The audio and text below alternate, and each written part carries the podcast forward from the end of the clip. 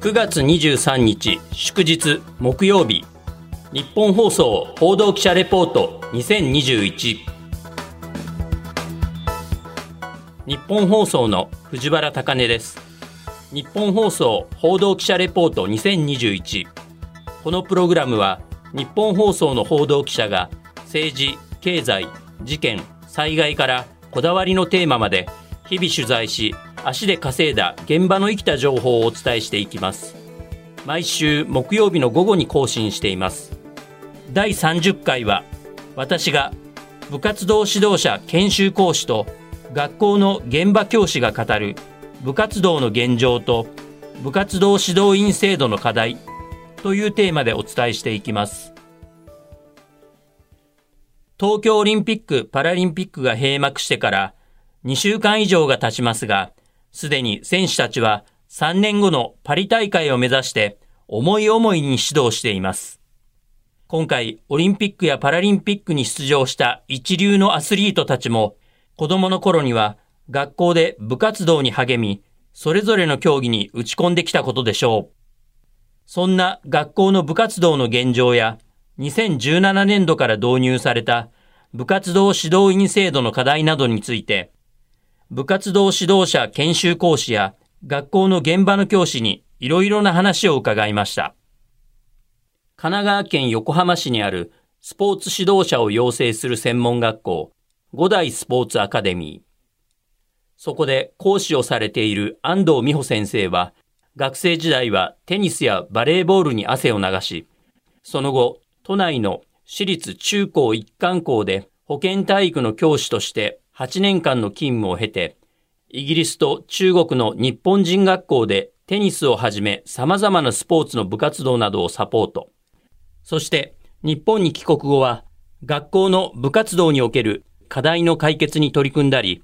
部活動指導員を養成するための研修や講習などを行っています。そんな安藤先生に、現在勤務している五代スポーツアカデミーについて伺いました。五代スポーツアカデミーはテニスのプロコーチを養成する専門学校でして、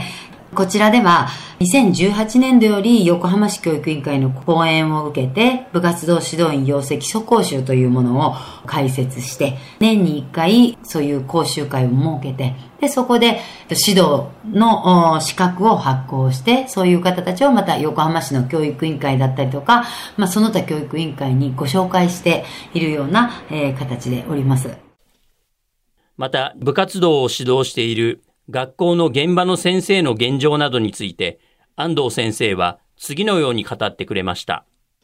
部活の成長って、先生にとってはもう変え難い感動というか、子供の成長が見られるので、多面的にやっぱり見れるので、やっぱりやりたいっていう人たちと、特に若い先生とかは、やっぱ自信がなかったりするし、教員になりたてで、教科指導だったりとか、それこそ生徒指導が大変すぎて、部活にまで正直手が回らないっていう風になった時には、できればやりたくないっていう人たちが、やっぱり一定数いるんで、そういう先生たちと外部の人が同じようなマインドを持って子供を育てていく技術だけじゃなくてっていうところを、やはり学校の先生たちは求めているので、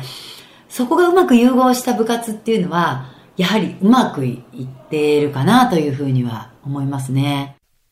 一方、現場の先生は部活動を指導するにあたっての大変さなどについて正直どのように感じているのか、今回日本放送の電話取材に応じてくれた都内の公立中学校の男性教師は、自分自身でもサッカーをずっとやってきたものですから、まあ長年ずっと自分でもやってきた種目を見られているのもありますので、そういう意味ではやりがいもあるしというとこがあるんですが、大変な部分というと、イレギュラーとはいえ、コロナのことで1年、2年近くこうなってきてるわけですけれど、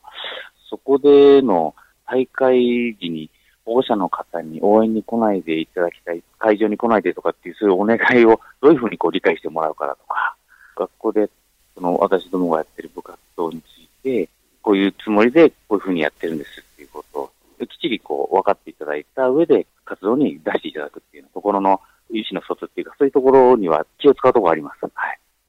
そして、神奈川県の私立中高一貫校の女性教師は、日本放送の取材に対して、部活動指導における苦労や大切なことなどについて文書でコメントを戻してくれました。日本放送前島香音アナウンサーの代読です。私自身は学生時代に経験をしている専門種目に携わることができているので、練習などに費やす時間的な負担は感じていません。ただ、現在は顧問を一人で行っているので、急な担任業務や文章業務、出張などが入ると、そこに時間を取られてしまうため、練習メニューの工夫や練習試合の日程調整などに苦労をすることもあります。部員が多くなれば、各家庭で考え方や部活に求めることも違ってきますので、強豪校ではない本校のようなチームでは、まずは学校方針を優先し、活動へのご理解いただく努力が最も大切だと感じています。このように学校で部活動を指導している現場の先生たちの声や苦労などに対応し、教員の働き方改革を推進するため、2017年度から部活動指導員制度が導入されました。この特徴などについて、五代スポーツアカデミーの安藤先生は、次のように説明してくれました。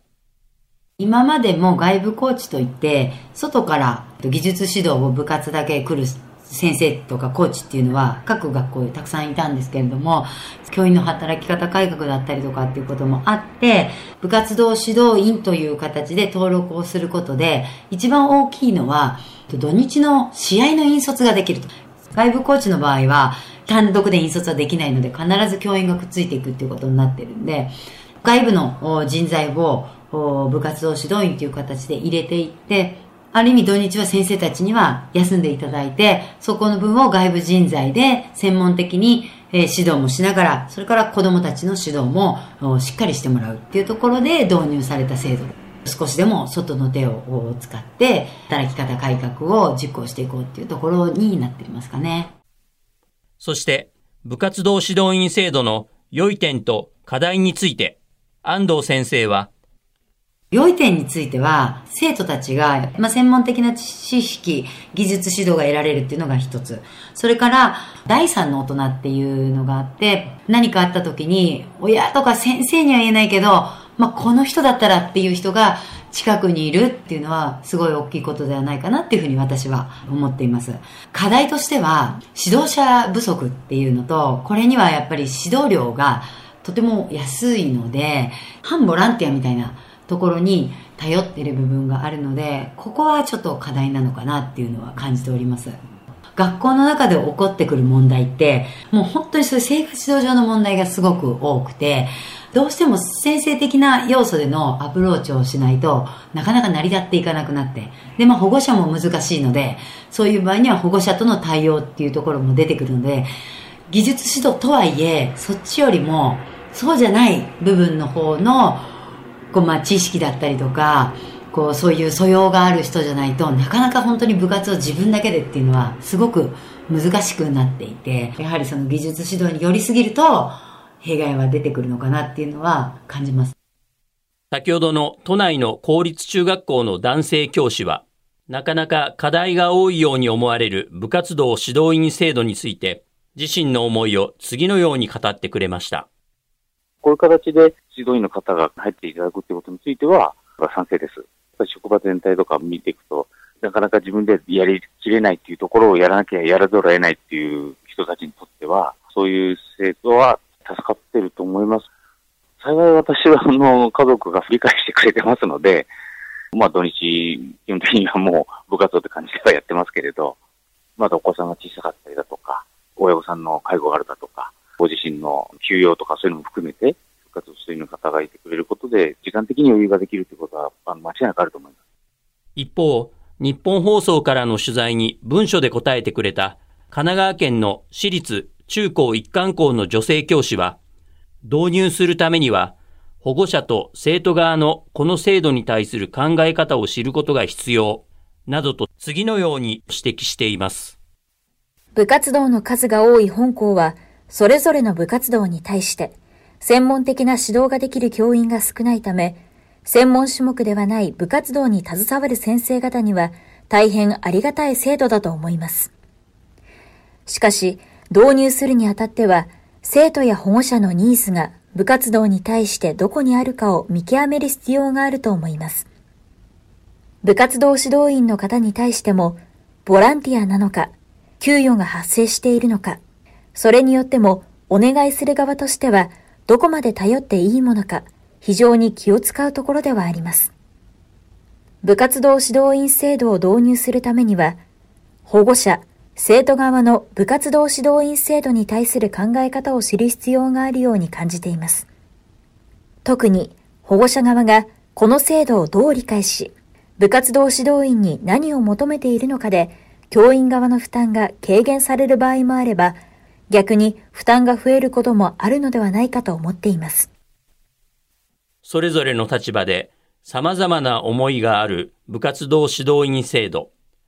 五代スポーツアカデミーの安藤先生は、部活動を存続するために、この制度がもっと活用されればと考えています。働き方改革も部活やってるからだ。生徒指導も部活やってるからだとか、部活がやり玉に上がるっていうのが現状なので、素晴らしいこの日本の部活動制度が、このままじゃ部活が悪者になっちゃうので、とっても悲しいなっていう気持ちはやっぱりありますね。学校の部活の友達って、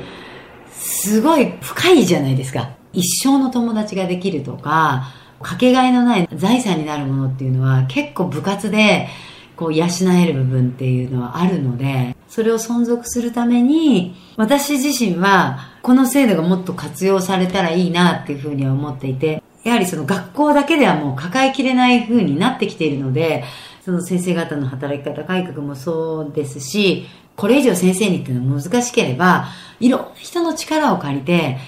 どうにかしてこの部活動っていうのは存続したいなっていうのはすごい思います。そして今回の取材の最後に学生時代自身も頑張ってきた学校の部活動の良さなどについて安藤先生は次のように語ってくれました。部活ってリアルじゃないですか。リアルで同じ空気をあると、ちょっとあれなんか私やっちゃったかなとか、みんなが本気で喜んでくれてるとか、見えない空気感に気づくみたいなのって、このリアルの体験、しかも好きなものを通してのリアルの体験っていうのは、すごいこれから大事になってくるんじゃないかなっていうのはつくづく感じましたね。学校っていうのは多様性いろんな人がいていいところなので、学校もしくは部活の理念っていうのがあって、それに合致していれば誰でも手軽に参加できるっていうところが学校の部活の良さだと私は思いますね。もう今多分ちょっと過渡期だと思うので、ここが少しずついろんなことが変わっていって、部活も存続して、生徒たちももちろんハッピーで、で、親御さんもそういうところを信頼しながら、先生も肩の荷が下りるというか、負担が減るような形になってくると、みんなでなんか新しい形ができていくといいかなっていうのは、はい、思いますね。私も中学高校時代に学校の野球部に所属していました。そこでは部活を指導してくれた先生たちのおかげで、技術力、体力、努力はもちろんのこと、人間力、忍耐力、精神力など、普段の勉強とは違った様々な力を得ることや鍛えることができ、部活で培ったこれらの力は、社会に出た今でも役に立ち、私にとっては貴重な財産になっています。学校における働き方改革が議論され、いろいろな取り組みなどが進められる中、部活動指導員制度を有効的に活用していただき、学校の先生や部活動指導員の方々は、部活動の主人公として部活を頑張る生徒たち一人一人の将来に役立つ様々な力や秘めた可能性などをぜひ引き出していただければと思います。日本放送報道記者レポート2021次回の担当は遠藤達也記者ですクジラ日本の食文化の現状と実食レポートというテーマでお伝えしますここまでのお相手は日本放送の藤原貴根でした。